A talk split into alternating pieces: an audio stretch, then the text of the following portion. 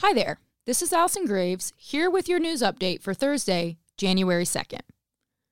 Several winters ago, passersby caught an unusual sight in one South Tampa neighborhood a tent pitched in the yard of a million dollar house under construction.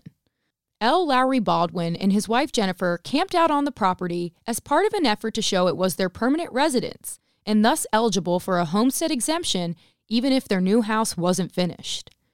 The Hillsborough County Property Appraiser's Office didn't agree and denied an exemption for 2015 that would have saved them tens of thousands of dollars in taxes over subsequent years. The couple appealed, launching a legal battle that has been fought in Circuit Court and the Second District Court of Appeal. It has sent lawyers and judges to the dictionary, poring over the meanings of the word permanent and residence.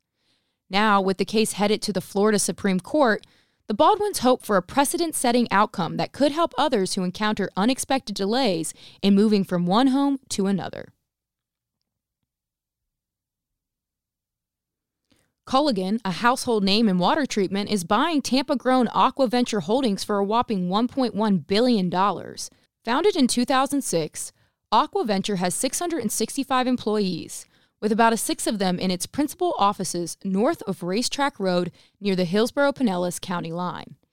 AquaVenture sells two different kinds of water services through two divisions Seven Seas Water and Quench, and it expected to end 2019 with revenues of about $200 million. Culligan has agreed to pay $27.10 per share of AquaVenture stock. If approved by AquaVenture shareholders, the sale is expected to close in early April. The new year is here, which means it's time to sweep out the old year, especially that Christmas tree that's still hanging around.